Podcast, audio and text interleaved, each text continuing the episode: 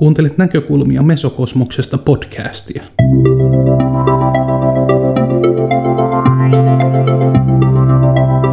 Esseemuotoisia kuunnelmia, haastatteluja ja reflektiivisiä puheenvuoroja toimittaa sinulle Marko Manninen.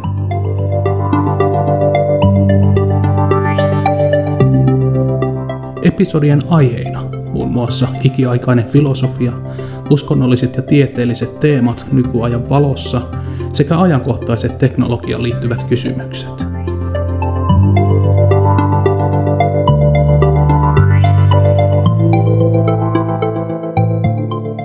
Nyt on vuorossa episodi numero 15. Hellän totuuden puolesta puhujat.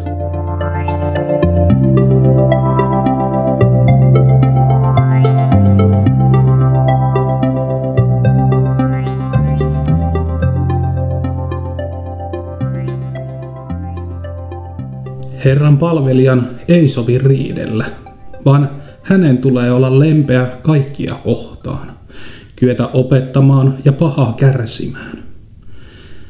Hänen tulee sävyisesti ojentaa vastustelijoita, ehkäpä Jumala antaa heille mielenmuutoksen niin, että tulevat tuntemaan totuuden.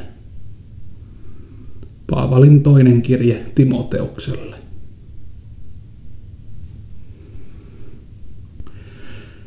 Terve Paula. Terve. Tervetuloa Mesokosmoksen haastattelurinkiin. Mm. Joo, kiva saada sinut tänne. Mistä päin sä tulit? Heinolasta. Asun nykyisin Heinolassa. Joo, kiva, että pääsit tänne Helsinkiin. Kyllä. Joo, miten on päivä mennyt? Hyvinhän on päivä mennyt. Vähän on jännittänyt tämä, kun en ole millään lailla virallisesti valmistautunut. No, me on käyty tässä kuitenkin vähän keskusteluita sähköpostin ja, ja tuota puhelimen kautta. Että meillä on tässä muutamia kuvia ja kaavioita, niin tämä meidän keskustelu ehkä polvelee näiden välillä. Mitä sulla on ihan päällimmäisenä mielessä? Että... No päällimmäisenä mulla on mielessä se, että mitä ikinä me puhummekin, tai minä puhun suullisesti, kirjallisesti ja ylipäätään ihmiset, niin että siitä olisi hyötyä elämälle ja ihmiskunnalle. Että ainakin jos yksikin ihminen ajattelee tämän lähetyksen jälkeen, että hän on saanut jotain uutta ajateltavaa tai uutta näkökulmaa, niin ajan käyttö ei ole mennyt hukkaan. Se on hyvä. Se on hyvä tavoite ja mä oon samaa mieltä. Meidän otsikossa on tosiaan tämmöistä hellyydestä ja totuudesta. Onko näistä niin aiheista jotakin, mitä heti alussa voitaisiin sanoa? No mä heti alkuun haluan sanoa tämä, mitä mä jo sulle vähän vinkkasinkin, että, että se on aivan upeaa, jos joku ihminen pystyy jättämään jonkinlaista henkistä perintöä elämästään. Ei tarvitse olla mikään koulutettu tai muodollinen tai tällainen mestari, vaan se, että omalla elämällään tai sanomisillaan tai tekemisillään jättää henkistä perintöä. Ja minusta sinä Marko olet jättänyt tällaista ja tämän minä haluaisin tähän alkuun sanoa, jos sopii. Minä lukaisin täältä pienen pätkän. Okei, okay, kiitos. Eli tekstin juuri on sinulta. Hellän totuuden puolesta. Ymmärtää yhtä ja tarkoittaa toista. Käsitämmekö, että tiedolle on monta merkitystä? Se on lopputulema, joka on uuden alku. Kaikki keskus. Kesken kaiken on piste joka hetki ja kaikkialla. Ja mun mielestä tämä on, sä oot todella tässä niin oivaltanut sen, annoit mulle niin kuin henkilökohtaisesti uutta semmoista tavallaan hengenleipää tai ajattelun ruokaa, miten lähestyä elämää. Et me ollaan paljon, puhutaan henkisissä piireissä mikrokosmoksesta ja makrokosmoksesta, mutta jotenkin tämä sun teksti kolahti, mä ymmärrän niin kuin paremmin itsekin, missä mun sisäinen ihmisyys pyörii. Et ehkä mä jotenkin pyörin täällä mesokosmoksessa kaiken keskellä – ja niin kuin se tulee noissa sanoissa jotenkin lihaksi, että miten kaikkien totuus on totta. Ja kumminkin ollaan aina keskeneräisiä. Tosi hieno kuulla, että ne on niin kuin lähtenyt tavallaan avautumaan. Kyllä. niin kuin omalta kohdalta, joka on tietysti siellä tarkoitus taustalla, että nämä kaikki sanat kuitenkin ne nyt tarkoittaa jokaiselle ihmiselle omia asioita, mm. mutta että jos ne pystyy elähdyttämään sitä mm. niin kuin omaa ajattelua ja, ja tuota, tuottamaan uusia oivalluksia, niin mun mielestä silloin tavallaan ne sanat on, ne on osunut jonnekin tärkeiseen paikkaan. Mitä sulle tästä mesokosmoksesta muuten, niin tämmöisenä ää, ideana, oletko sä törmännyt aikaisemmin? No en, en sillä lailla, että se oli oikeastaan yllätys, että miten tämmöinen termi on voinut multa livahtaakaan ohi. Mutta ehkä juuri se, että, että kun liikkuu tietyissä piireissä ja käyttää jotain tiettyä henkistä opinpolkua, niin useimmiten käytetään aina samaa kirjallisuutta, aina samoja lauseita, toteamuksia, että ehkä siinä jotenkin huomaamattaan rajaa itseään että mm, mä oon aina ollut vähän tavallaan semmoinen hybridietsiä, mutta mä oikein riemastun, että mä löysin uuden ulottuvuuden. Joo, se jollakin tavalla tietysti liittyy siihen meidän niin kuin elämänpolkuun, mm. että mikä meidät on johdattanut mm. tähän pisteeseen, jossa asiat alkaa ehkä taas uudelleen avautumaan noissa sun mulle lähettämissä teksteissä, niin sä kerrot jotakin sun omasta menneisyydestä. Haluatko sä valottaa sit, sitä puolta nimenomaan tällainen niin kuin totuuden etsiä tai henkisen etsinnän puolesta, että miten sun alku on lähtenyt käyntiin? Mm, kyllä niin kuin kaiken kaikkiaan mun mielestä lapsuus ja ne lapsuuden olosuhteet, geneettinen perimä, sosiaalinen asema, kaikki tällaiset seikat, niin ne antaa semmoisen lähtöleiman oikeastaan ja viittaa ohjaa siihen, että millä lailla ihminen tulee sitä omaa polkuaan ja totuuttaan etsimään. Että henkilökohtaisesti, jos mä ajattelen, niin ihan voin sanoa, että varmaan kaksi vuotta olen vasta niin kuin tajunnut, että jes, mikä lotto voitto, että elämä oli mitä oli lapsena. Että kaikki on ohjannut niin kuin semmoisen henkisen itsenäisyyden suuntaan. Ei ollut mitään sellaisia mahdollisuuksia, että olisin mennyt vakiopolkuja, lukenut, käynyt kouluja, tiettyjä kouluja ja sellaisia asioita, että ää, olin lapsena aika semmoinen, sanottiin, että ei tuosta tytöstä tule ikinä yhtään mitään, ja mä olen edelleenkin vähän semmoinen keskittymishäiriöinen. Että tavallaan ei ole voinut urautua mihinkään, ja se on mut sille omalle polulle. Ja vahvistanut vaan sitä, että miten voi löytää sen oman polun, mikä ei tarkoita, että minun polkuni missään tapauksessa olisi kenenkään muun, että mitä täällä tulee asioita esiin, niin tämä on vaan minun polkuni. Mä haluan vain rohkaista, että uskoo omaan itseensä ja tekemiseensä ja luottaa siihen, että se oma, oma juttu löytyy. Se voi olla tosiaan tämmöisenä keskeneräisenä, varsinkin jos on nuoruus, lapsuus ollut semmoista, että, että sä et ole saanut niin kuin itsetunnolle vahvistusta mm. silloin, niin sä oot jotenkin kuitenkin niistä sitten selvinnyt ja osaat nähdä ne niin kuin valosammin. Kyllä mä osaan nähdä valosammin ja vaikka mä en ole mitenkään tavallaan uskovainen, ei, en omaa mitään yliaistisia kykyjä, en yhtään mitään sellaista, niin mä jotenkin sisälläni tiedän, että tämmöisenäkin mulla on taivasvaltojen erityinen suojelus ja kaikilla niillä ihmisillä, joiden kanssa mä tekemisissä, että, että se on joku sellainen ihmeellinen juttu, sisäinen tieto. Mm, tuosta poimin tuolta sun tekstistä, että sä jossakin vaiheessa erosit myöskin kirkosta. Joo. No mä oikeastaan voin sanoa, että mä lapsena jo päätin tavallaan, valitsin tien, että mä olen ateisti, että se kirjallisuus, meillä ei ollut kotona henkisiä kirjoja. Meillä oli tosiaan vaan semmoinen vanha testamentti, missä toki on uusi testamenttikin osana. Ja ähm, olin vähän omituinen kakara, että kyllä mä sitä lueskelin, mitä siellä on, mutta mä ajattelin, että kyllä on hirveä ukko ylijumala, että jos on noin julma, raadollinen, että lähettää meidät keskeneräisenä maailmaan ja sitten pikkuasioista joutuu helvettiin, niin ei ole mun juttu. Että kyllähän mä niin kun johonkin voi sanoa, että vähän päälle 20, niin mä olin muodollisesti kuuluin seurakuntaan. sitten tuli sellainen ihmissuhde, jossa sitten toinen kumppani sanoi, että oliko se vähän tyhmä, että kirkkouskovaiset on tyhmiä, että ne pistää pään pensaaseen, että joku jossakin on sovittanut sun synnit. Ja siinä oli vähän niin kuin semmoinen mollaamisen maku. Ja sitten mä erosin kirkosta, koska se ei sillä lailla merkinnyt. Mutta se jäi soimaan, että mä tein sen väärällä motiivilla. Mm että koska mä en itse päätynyt siihen päätökseen, että se oli tavallaan vain sellainen tönäsy. Ja sitten mä liityin takaisin ja olen kyllä tyytyväinen ja onnellinen, että mä liityin takaisin. En ole edelleenkään semmoinen klassinen kirkossa kävijä tai näin, mutta mä oon tajunnut sen, että jos me puhutaan kirkon opetuksista, niin ei ihmiset sinne mene niitä opetuksia kuulemaan.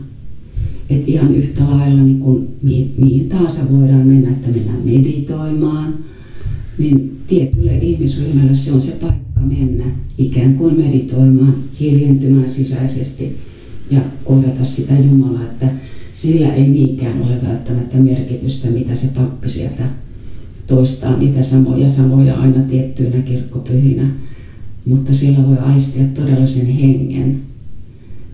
Ja joskus jopa kun muutin Helsingistä Heinolaan. Ensimmäinen tilaisuus, mihin menin Heinolassa, niin oli tämmöinen, siellä oli joku puhalin joku tämmöinen satavuotiskonsertti tai jotain. Ja mä niin kun ensimmäisen kerran koin, mitä on suomalainen kansansielu. Tai siis se jokin sellainen henki, siellä oli aivan mahtava. Mä yksi kaksi tiesin sisäisesti, minkälainen on suomalainen sielu ja sillä ei ole tavallaan mitään tekemistä ehkä sen kirkon kanssa tai näin, vaan se, mikä henki tulee, kun tietyt ihmiset kokoontuu yhteen. Se jotenkin säteilee. No tuo on hieno kuvaus siitä, mm. että tavallaan kaiken sen saarnaamisen tai sanojen ulkopuolelta niin pystyy aistimaan mm. sitten tämmöisissä kirkoissa tai kirkon tylissä paikoissa, niin asioita, jotka antaa sille semmoisen merkityksen, että sä haluat käydä siellä mm. jatkossakin. Onko jotakin muita paikkoja Suomessa tai maailmassa kirkon ohella, missä sä koet tämmöistä, että se henkisesti niin puhuttelee tai aukaisee? No toki totta kai ruusuristinä, ruusuristin jäsen kun olen, niin kyllä mä koen ruusuristinkin, kun tulin ensimmäisiä kertoja ja edelleenkin kun tulee johonkin tilaisuuksien esitelmiin, niin kyllä se nimenomaan se henki on siinä, että se tulee niistä ihmisistä ja siitä yhteydestä. Että sen kokeen, että se, se on jotenkin kuin henkinen koti.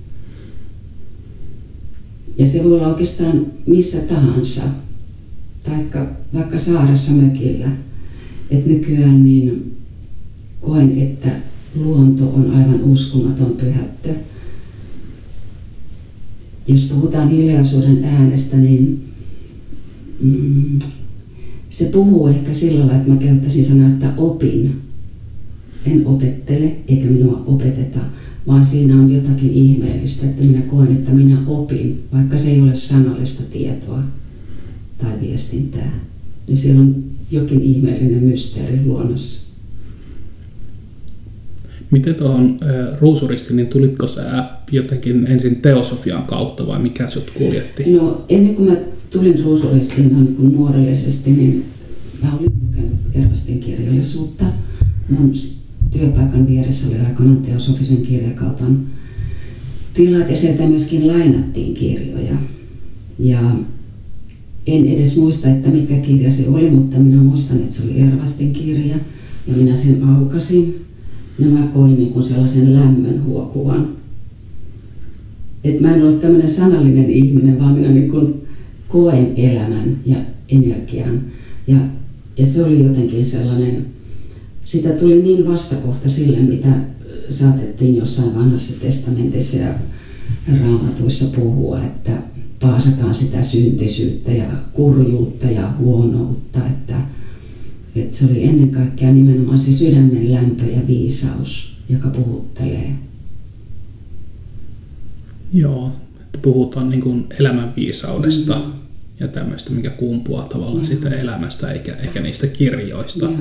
Kirkko on mun mielestä muuttunut todella paljon siitä, siitä ajasta, kun ajatellaan, että mitä olin ensimmäisellä luokalla koulussa, kun muistan, kun pappi pasasi kovasti lapsille syntisyyttä, niin se on todella paljon muuttunut, että puhe on sellaista arkisempaa ja inhimillisempää.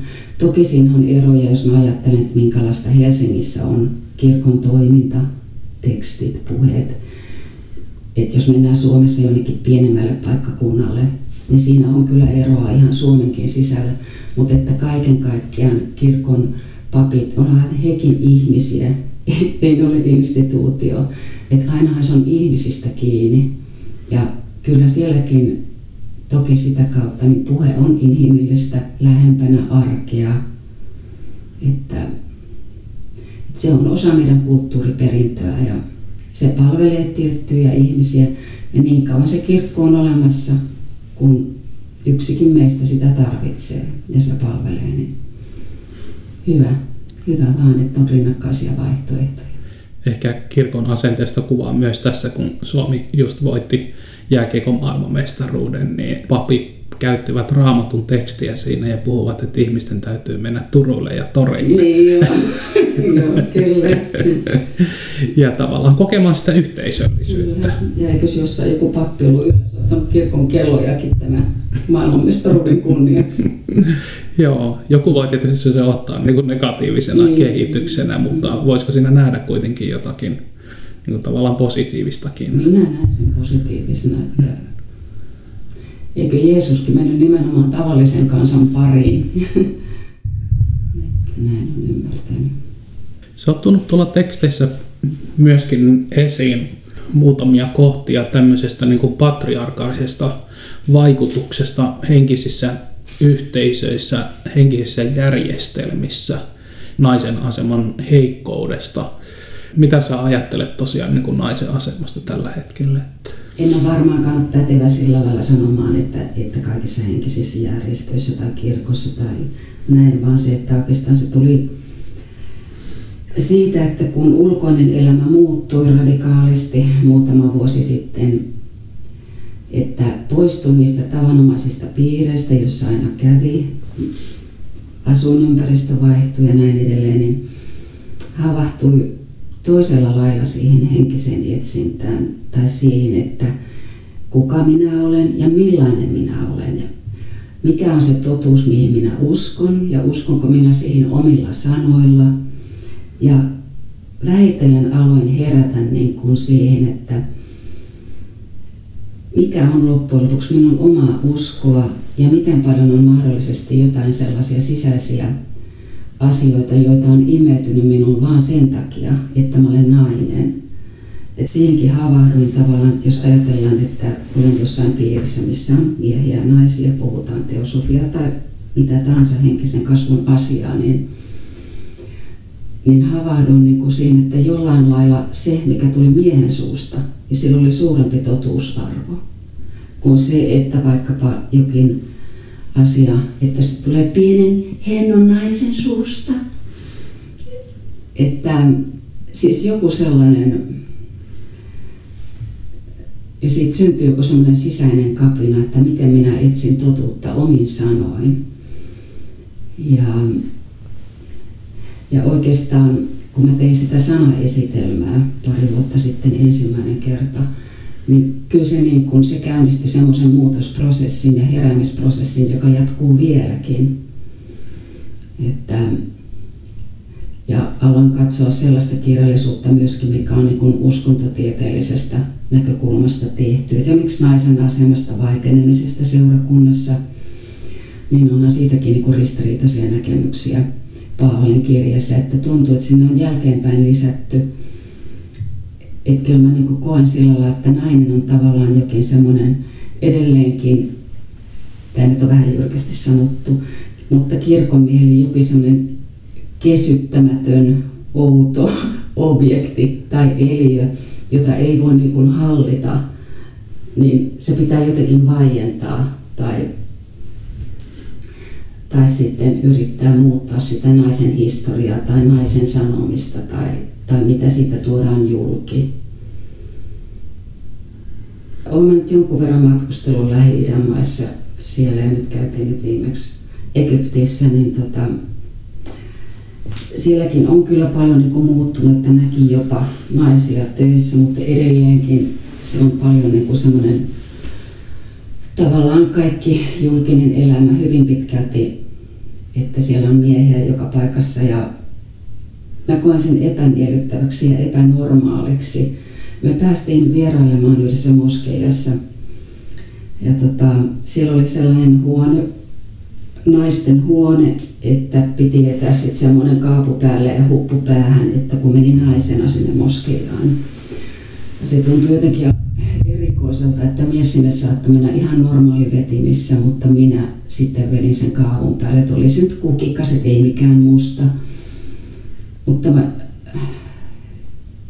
jotenkin ikään kuin itku melkein nousi kurkkuun siinä tilassa, missä näitä kaapuja oli ja me pidettiin, laitettiin niitä kaapuja päälle, että mä en saanut selvää, että kuinka syvästi se niin kuin jotenkin haavoitti minua, että miksi minä en ole tällaisena tarpeeksi arvokas tai hyväksyttävä menemään johonkin moskeijaan. Että kyllä mä ymmärrän kulttuurierot, että ei, ei ole käsivarit paljana tässä ääret paljana näin, että ei meistä kukaan sillä lailla ollut, mutta ei saanut olla edes se oma vaatetus niin kuin päällä. Niin. Mutta sitten toisaalta sanon senkin, olen joskus kokeillut sellaista täysin mustaa kaapua takavuosina, muistaakseni Jordaniassa tai jossain, niin on siinä kyllä sellainenkin puoli, että kun mies on tai yhteiskunta on hyvin maskuliininen, niin siellä on itse asiassa rauha sen mustan kaavun alla. Et oli sekin mielenkiintoinen psykologinen kokemus. Että siellä oli rauha, siellä mä sain olla rauhassa minä. Että kyllä kaikissa asioissa on puolensa, mutta... Se on jotenkin niin kuin turvassa siellä. Jotenkin myöskin. turvassa, kyllä. Joo, se on aika jännä. Sitä ei ja välttämättä se... Melkeinpä semmoinen oma meditatiivinen rauhansa siellä sisällä. Hmm. Mutta en toki tällä luoteella, niin en sopeutuisi siihen kulttuuriin asumaan. Hmm. Että, ja tietyllä tavalla mun on ollut vaikea ehkä sopeutua siihen, että mä olen nyt nainen. Että mun luonteeni puolesta se on vaikeeta. Että olisi ehkä helpompi olla mies, mutta Mä olen huomannut, että esimerkiksi miekoista mä todella sytyn ja mä olen taistelijaluonne. Että soturiluonne jonkinlainen. Löytyykö sun astrologisesta kartasta jotain, joka selittää tätä soturia? No ehkä kun mulla on kuoinassa, niin mä oon turhan säpikkä välillä suuttumaan, mutta mä oon yrittänyt sitä opetella hillitsemään, että siitä vaan sitten tyhmästi kun äkkipikainen ei saa sitten kärsiä nahoissa. Joo. No kaikki sitä joutuu varmaan jollakin tavalla elämässään käymään läpi. Että Mä huomasin tuossa, että sä oot edelleenkin niin kuin vahvassa prosessissa, että sä työstät koko ajan asioita, että ne ei ole sillä tavalla fiksautunut sulle, vaan sulla on edelleen avoin elämä ja avoimia kysymyksiä loputtomasti sun edessä.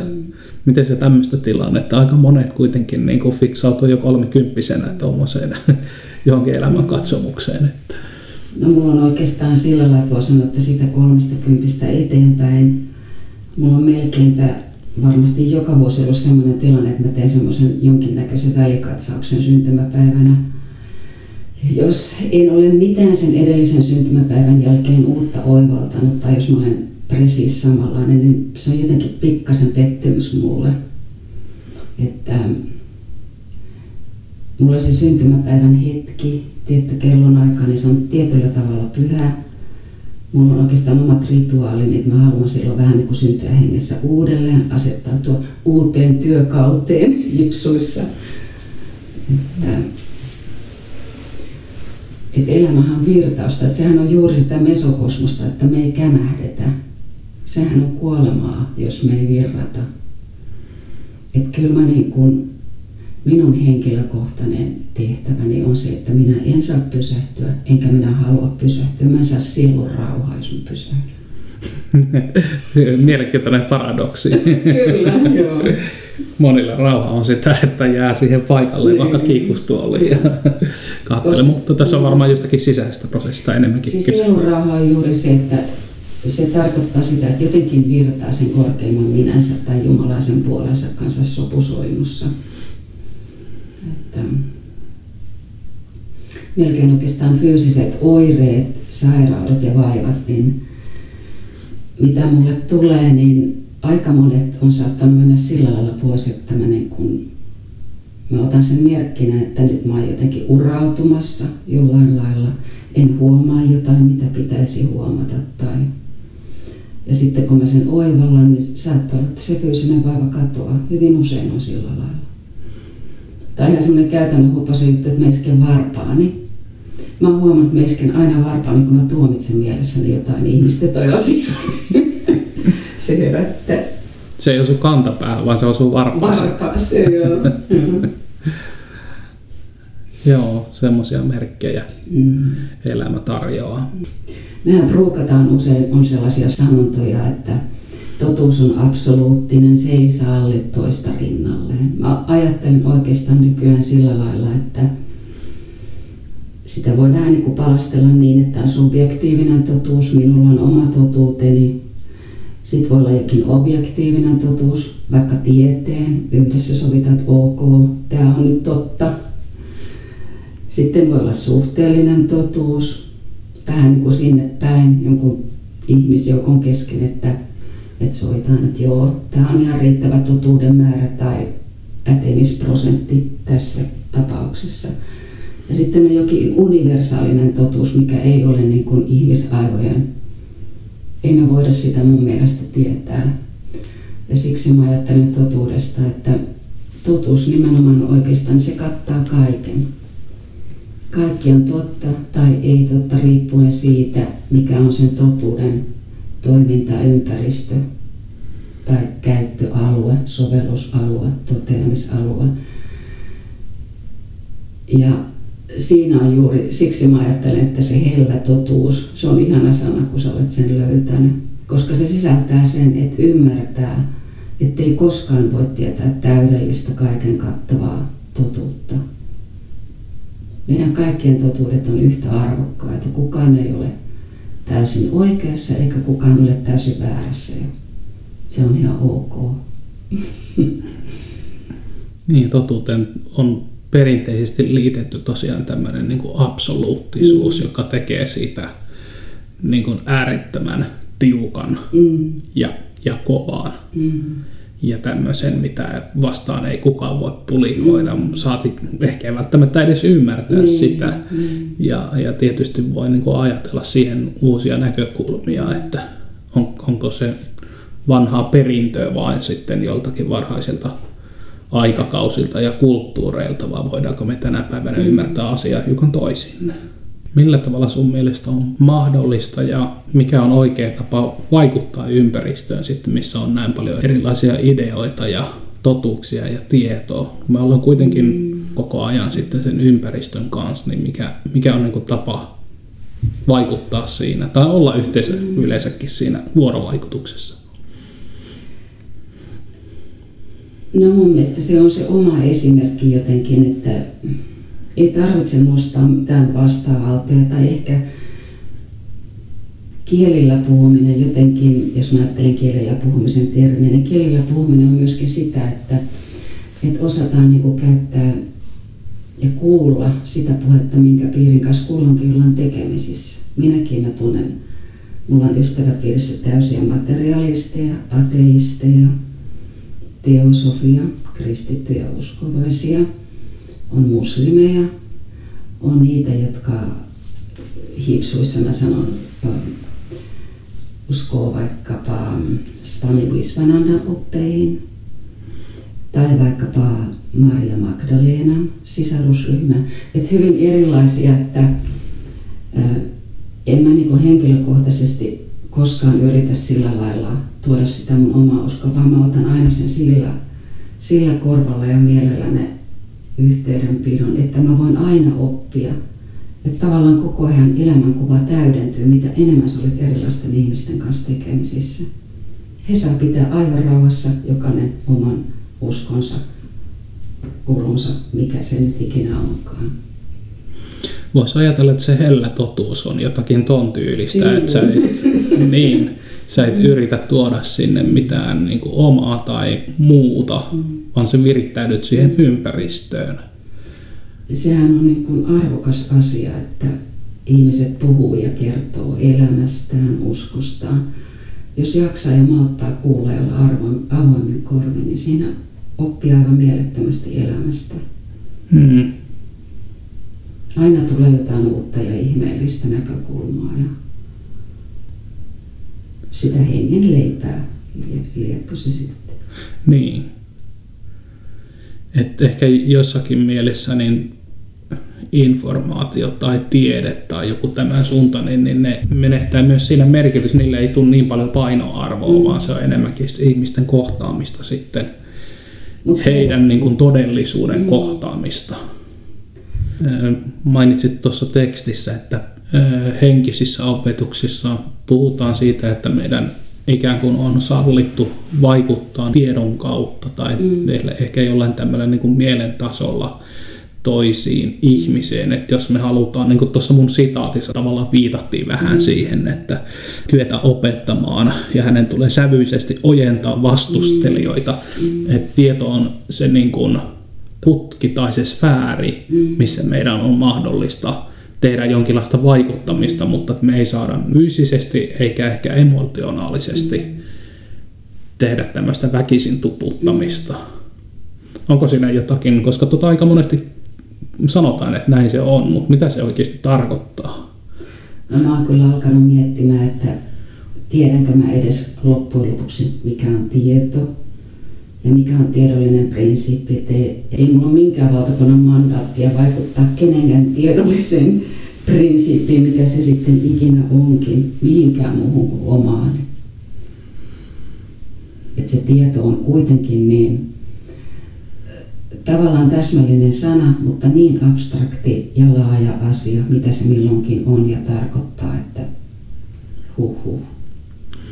Tuosta sitaatista tuli vielä tähän liittyen mieleen, että jos se tieto nyt vaikka ei mennä määrittelemään, mulla on mm. viiden jakson sarja tästä tietoopista, jossa mä käyn eri puolia sitä tiedosta mm. läpi, mutta jos ei mennä siihen, vaan ajatellaan, ajatellaan vaan, että, että tieto voi olla niin kuin tämmöisiä siemeniä, mm. niin kuin ajatuksia, joita jaetaan ihmisille. Ja me ei voida niillä niin kuin itse asiassa, se ei ole edes mahdollista suoraan vaikuttaa ja muuttaa ihmistä, mutta me voidaan tavallaan levittää ne siemenet sinne mm. maahan. Ja tässä sitaatissa tosiaan sanotaan, että ehkäpä Jumala antaa heille mielenmuutoksen niin, että ne tulevat tuntemaan totuuden. Mm. Että tavallaan se ei olekaan meidän käsissä. Ei, ei se voi, voi mun mielestä olla, jos niin reaalisesti ajatellaan, ei se voi, voi olla meidän käsissä. Niin silloin sitä häviää semmoinen pakkotuputtaminen mm. myöskin, mm. jos, jos sen syvästi oivaltaa, Kyllä. että se ei ole niin kuin tarpeen. Mm. Onko sun mielestä tieton, onko se, onko se niin kuin liian määräävä tekijä meidän yhteiskunnassa? Puhutaan tietoyhteiskunnasta tai informaatioyhteiskunnasta. Niin onko se saanut liian ison roolin? Kyllä se on ja mun mielestä itse asiassa tämän päivän maailmassa tai ei maailmassa ei sillä lailla voi yleistää, koska me ollaan niin eri lailla länsimaisissa yhteiskunnissa kuin muussa. Niin. Mutta jotenkin, jos nyt ajattelen ihan vain Suomea, niin esimerkiksi niin me vähän suorastaan palvotaan nykyään tietoa ja älykkyyttä. Että melkein tekisi meille semmoiselle jyrkästi, että me ollaan langettu älyn palvontaan, tiedon palvontaan, aivan liian paljon. Sulla on tämmöinen hieno aforismi tai runo Besserwisserin tunnustuksia. Haluatko lausua ton? Oi suuri elämä.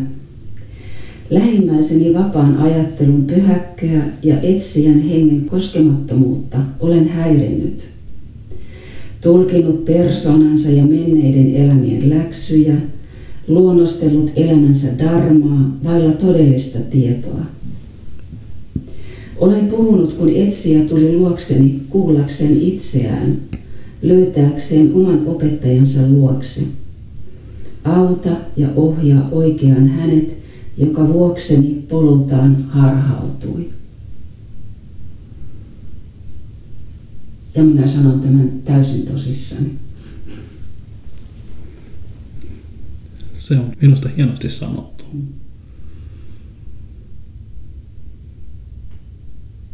Koska tämä on eräs sellainen asia, mihin mä olen havahtunut tässä äh, mielenkaaauksessa, missä olen nykyisin, että koen, että kenties aikaisemmissa elämissä ja jopa tämän, tässä elämässä, niin olen varmasti vaikuttanut ihmisten valintoihin ja tekemisiin ja olemisiin ja käyttänyt sanoja, joita ei olisi pitänyt käyttää. Että jotenkin niin raskas taakka ollut sen sanaesitelmän kanssa ja fundamentalismin kanssa ja, ja sen kanssa, että olevinaan voi jonkun puolesta tietää jotakin. Että oikeastaan semmoisen henkisen vaikuttavuusvallan lumo, niin se on kyllä semmoinen totuuden etsijän yksi, yksi riski. Sitten jos huomaamattaan niin kun alkaa liikaa neuvomaan tai käyttämään täsmällisiä sanoja, että, että kuitenkin me ollaan keskenämme niin tekemisissä. Tarkoitus on, että sinä koko ajan rikastut itse itsestäsi, et siitä mitä minä sanon. Taavi Kassila hyvin sanokin vastikään, että kurun ainoa tarkoitus on tuottaa uusia guruja. Mm, mm.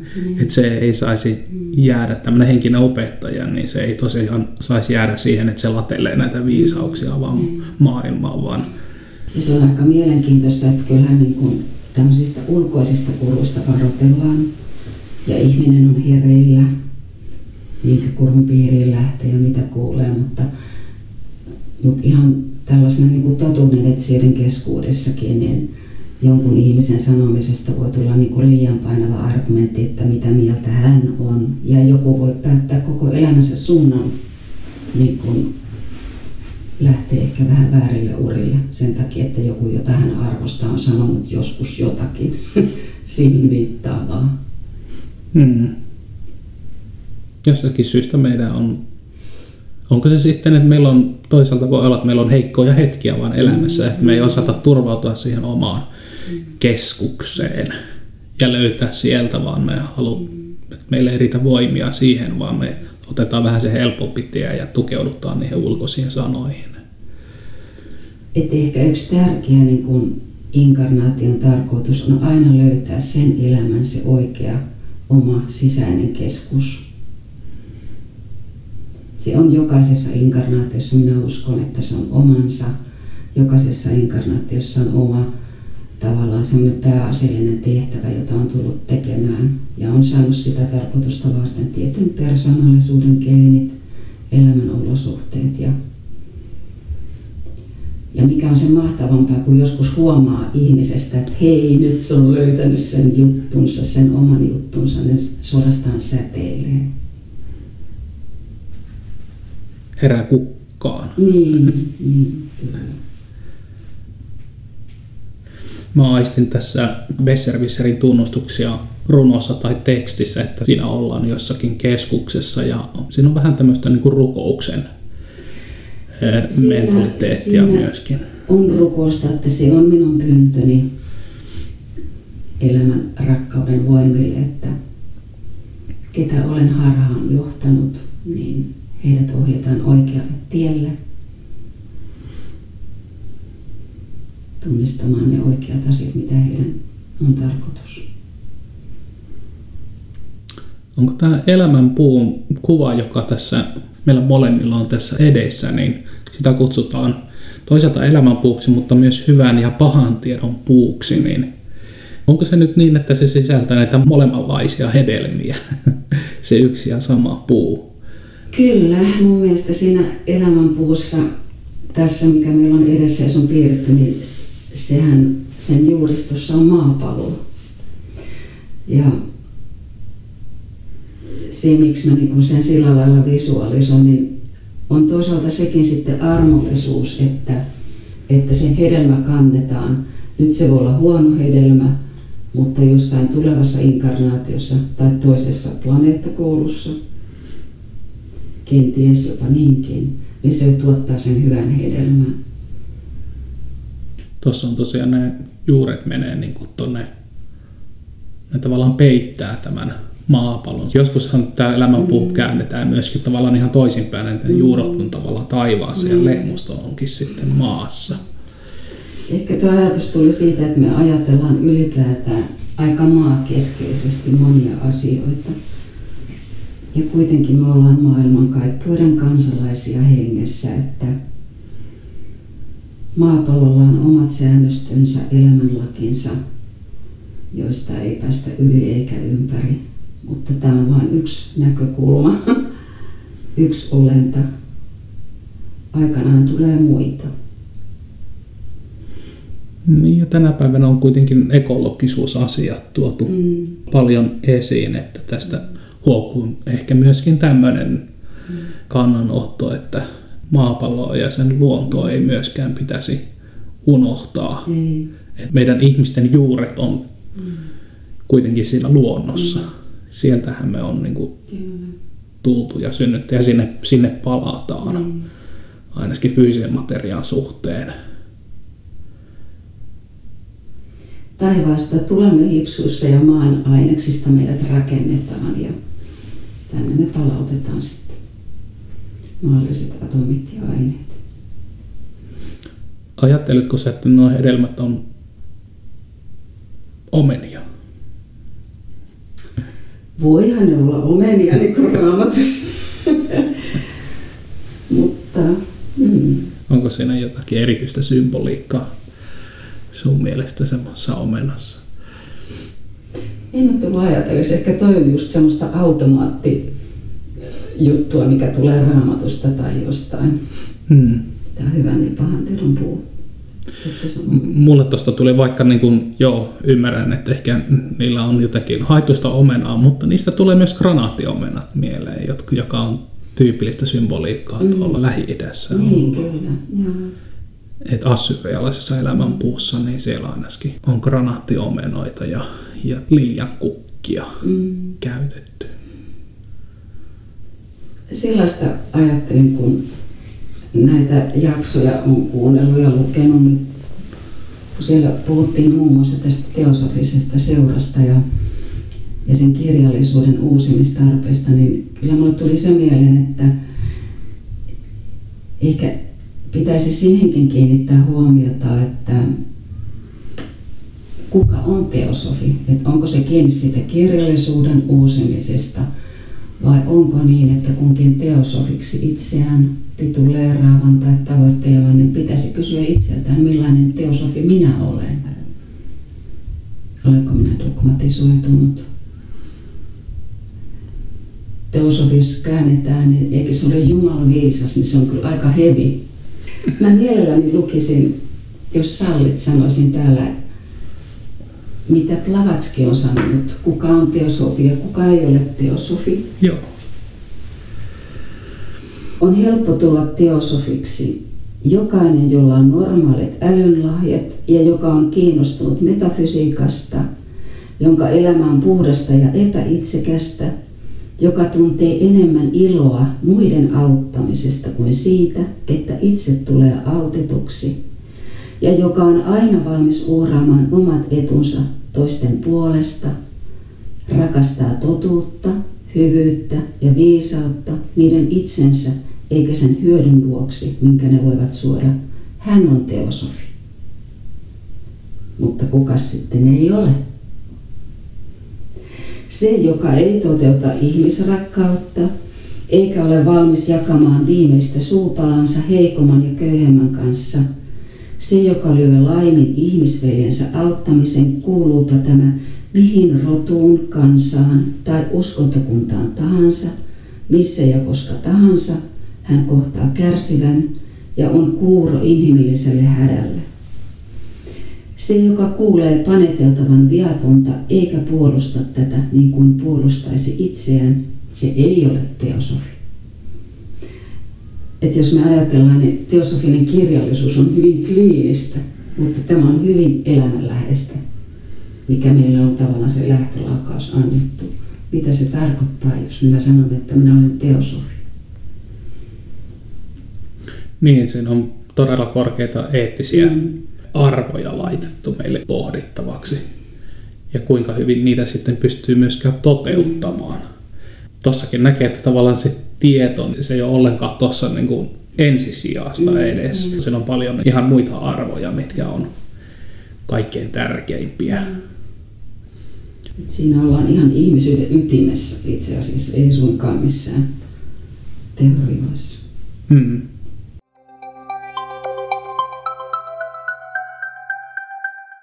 maailman vaikuttajat. Me ollaan ehkä pienessä roolissa silleen, mm. mutta sitten on ihmisiä, julkiksia ja poliitikkoja mm. ja, ja henkisiä vaikuttajia maailmassa, jotka varmaan osa viekin sitä hellää mm. totuutta eteenpäin, että intialaisia tai länsimaisia guruja ja opettajia, jotka mm. No Amma nyt tosiaan, johon, johon tavallaan Taavin kautta viittasin, tämmöinen halaava opettaja, niin, joka ei välttämättä tarvitse mitään sanoja siihen tekemiseen, vaan siinä niin kuin tämmöinen esimerkki ja toiminto niin tavallaan kertoo jo kaiken mm.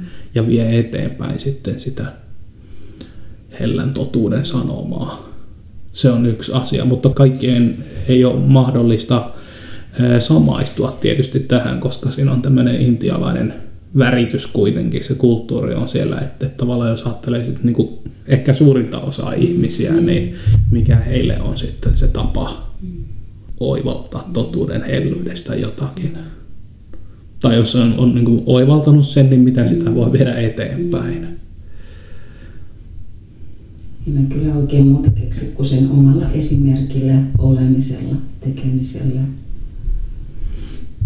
siltojen rakentamisella, sanallisten siltojen rakentamisella tai jos sattuu jossain olemaan ja siellä alkaa nousta niin kuin aallokkoa, vastakkainasettelua, niin semmoisen avoimien kysymysten esittämisellä ylipäätään, että mitä sä ajattelet ja miten teillä tämmöisestä asiasta ajatellaan, että, että ihan niiden keskustelusiltojen tukeminen ja rakentaminen. Sitten on yhteiskunnan eri sektoreita, missä voi tehdä sitä työtä, että on tietysti totuttu, että henkisistä asioista puhutaan henkisissä seuroissa, mm-hmm. mutta sitten voi olla, että, että sitä työtä pystyy tekemään kaikissa yhteiskunnan sektoreissa, myöskin niin kuin työelämässä. Työelämä mm-hmm. meiltä vie kuitenkin sen ehkä suuren osan mm-hmm. meidän elämää ajallisesti kyllähän sekin, että jos oma työyhteisö on kansainvälinen, niin sekin tukee sitä ymmärryksen kasvamista ihan varmasti. Että jos on työpaikalla eri kansallisuuksia, niin vähitellen sulaudutaan. Aletaan löy- alkaa löytyä semmoinen yhteinen näkemys. Ja sitten ihan käytännössä mun omalla paikkakunnalla on settlementtiliike. Siellä esimerkiksi maahanmuuttajanaiset, siellä on Mamas Cafe, tekee erilaisia juttuja yhdessä – että ihan sellaisia käytännön arkisia asioita. Mm. Tuli mieleen, jos ajatellaan yhteistyöryhmää, että siellä on teosofia, uusuvistelaisia ja näin edelleen, niin, niin tavallaan kyllä ekumenia on edistynyt, mutta kun me saataisiin sitä vielä sillä lailla kasvamaan, että, että esimerkiksi ihan muslimeja, että tavallaan laajentaa sitä ei pelkästään kristinuskon sisällä tai teosofisen ajattelun sisällä, vaan sillä lailla niin kuin sen ylikin.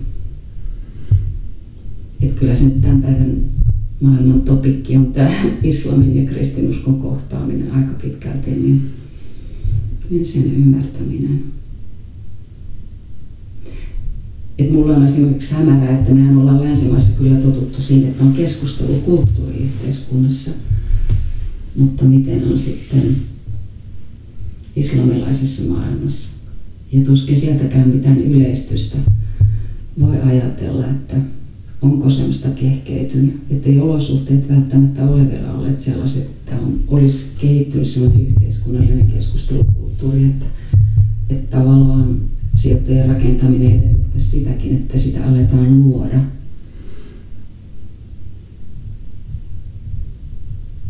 vielä pomppasen sun vanhoihin jaksoihin. Mä palaan jälleen kerran siihen, kun oliko se Da Vincistä, kun sä sanoit, että koskaan ei voi tulla samanlaista neroa enää.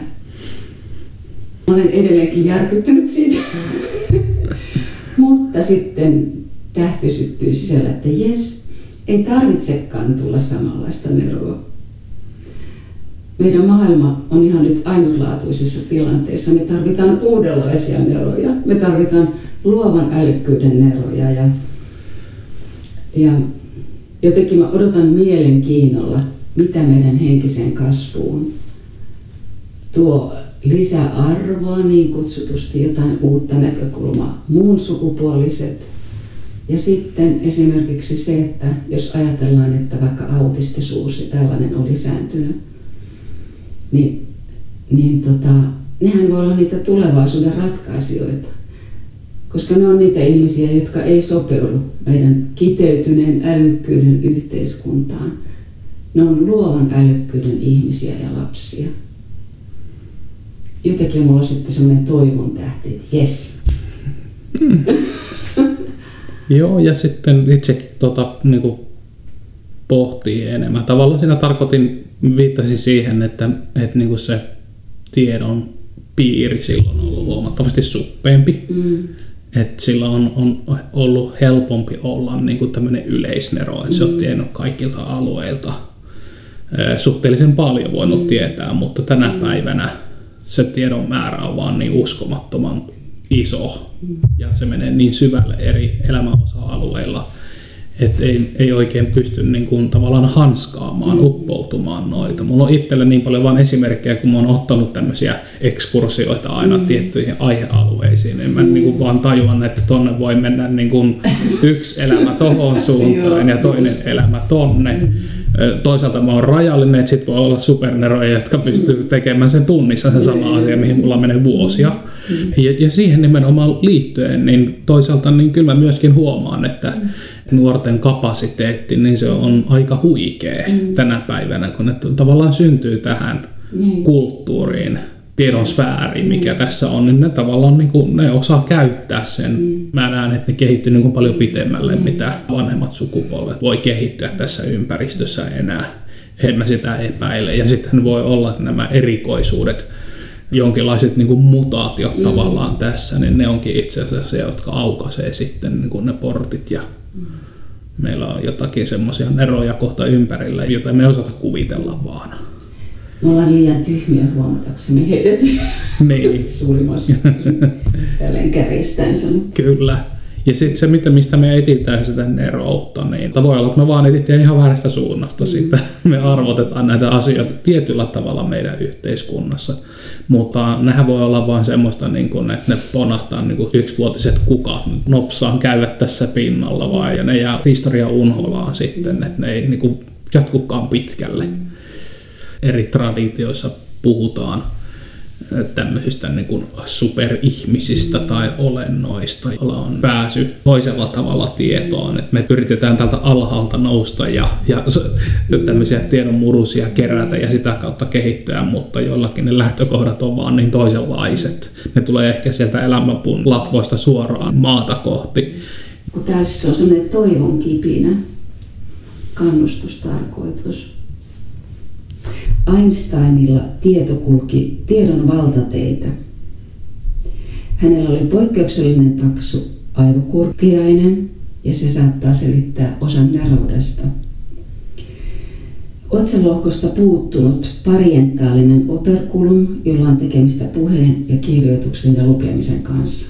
Ja kun mä ajattelen, että Einstein on nero, niin tosiaan, että se ydin, mitä mä tässä nyt ajan takaa, että meillä on olla keskuudessamme ihmisiä, lapsia, näistä autistisia, joita me ajatellaan, että ei tästä tule yhtään mitään, ja jos on niin vanhempi, niin on hirveän huolissa, että kuinka tässä nyt selvitään, mutta siellä voi olla vaikka kuinka suuri kaunis kukkanen ja tulevaisuuden toivo, että luotetaan elämään.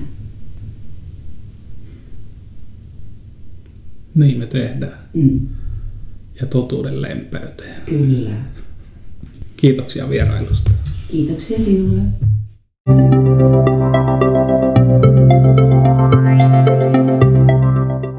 Kiitos, että kuuntelit näkökulmia Mesokosmoksesta podcastia. Isäntänäsi toimii aamuin illoin ihmettelijä matkamies Keskimaasta Marko Manninen.